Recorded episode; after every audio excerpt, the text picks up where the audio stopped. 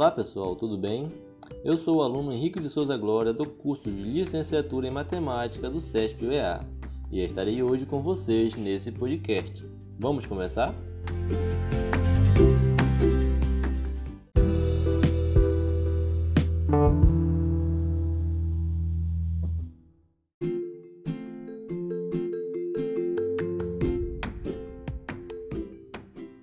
Em nosso podcast, o tema matemático abordado será conjuntos numéricos.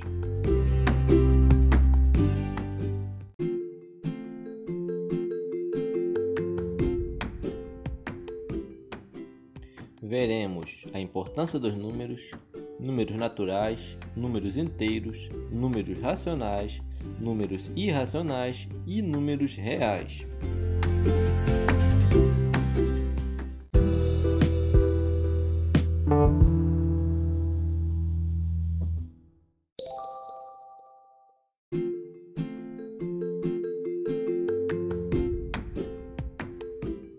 Os números estão presentes nas mais diversas situações do nosso dia a dia.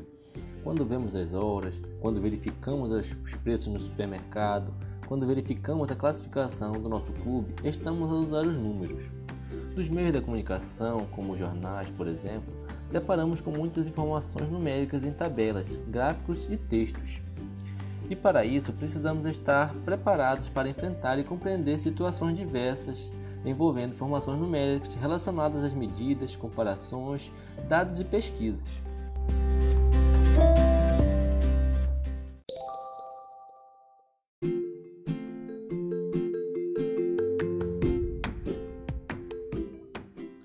Os números naturais.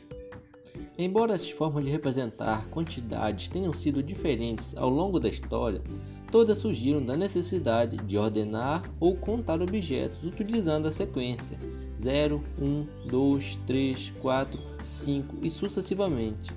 Chamamos esses números de números naturais. O sistema de numeração que utilizamos hoje, com 10 símbolos, é derivado do sistema indo-arábico e foi introduzido na Europa no século VIII. Atualmente, o conjunto dos números naturais é representado pela letra N maiúscula. O conjunto dos números naturais é infinito, ou seja, não tem fim, e também um conjunto ordenado, já que dado dois números naturais quaisquer, é sempre possível dizer se um é igual ou maior que outro.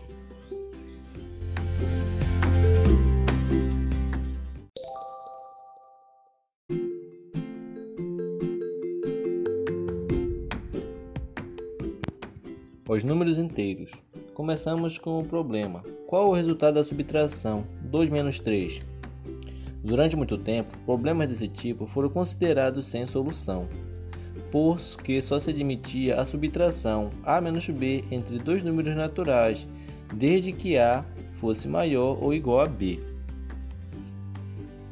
Circunstâncias como essa exigiram o surgimento de números com valores negativos, para explicar relações que só os números naturais já não davam conta de representar.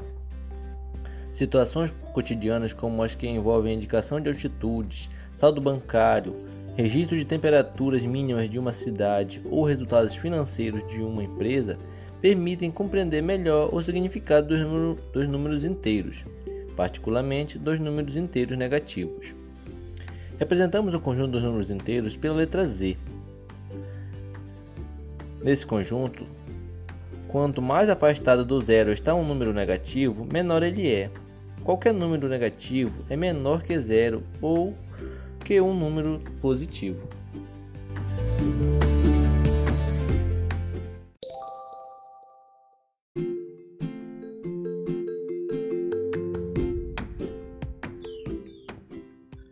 Os números racionais.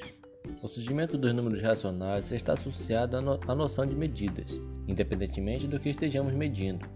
Medir significa comparar duas grandezas de mesmo tipo, dois comprimentos, duas áreas, duas massas, etc.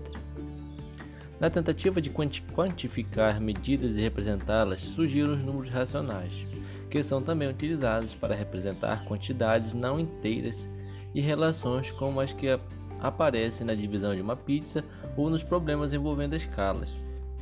O conjunto dos números racionais contém os números naturais, os números inteiros e os números representados por frações ou decimais. Número racional é todo número que pode ser escrito na forma a sobre b, com a e b inteiros e b diferente de zero.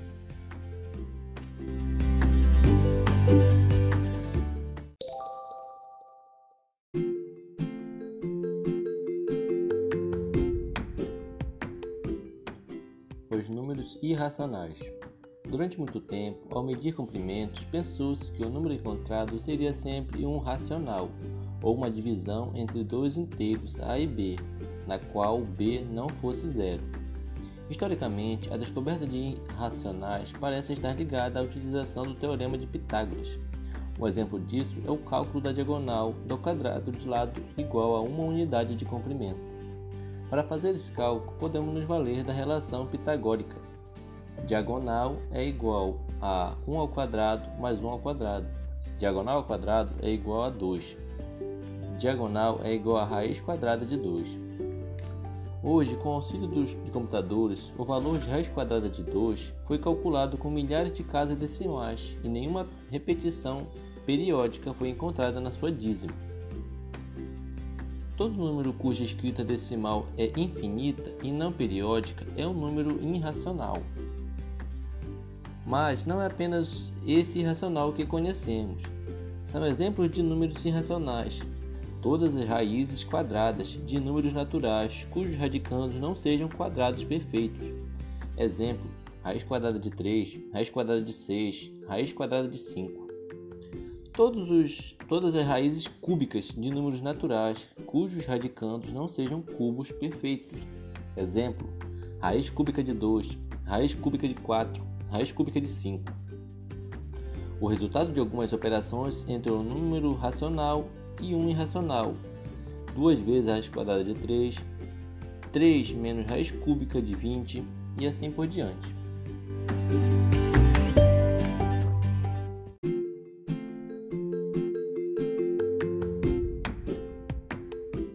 Chegamos ao último conteúdo, os números reais. Quando falamos em números reais, estamos abrangendo todos os números vistos até aqui, ou seja, os números reais resultam da união dos números racionais com os irracionais. Os números reais formam um conjunto ordenado e completo. Isso, significa que, dados dois números reais, é sempre possível verificar se eles são iguais ou se um é maior ou menor que outro. Significa também que, dado um segmento de reta qualquer, existe sempre um número real que representa a medida do seu comprimento.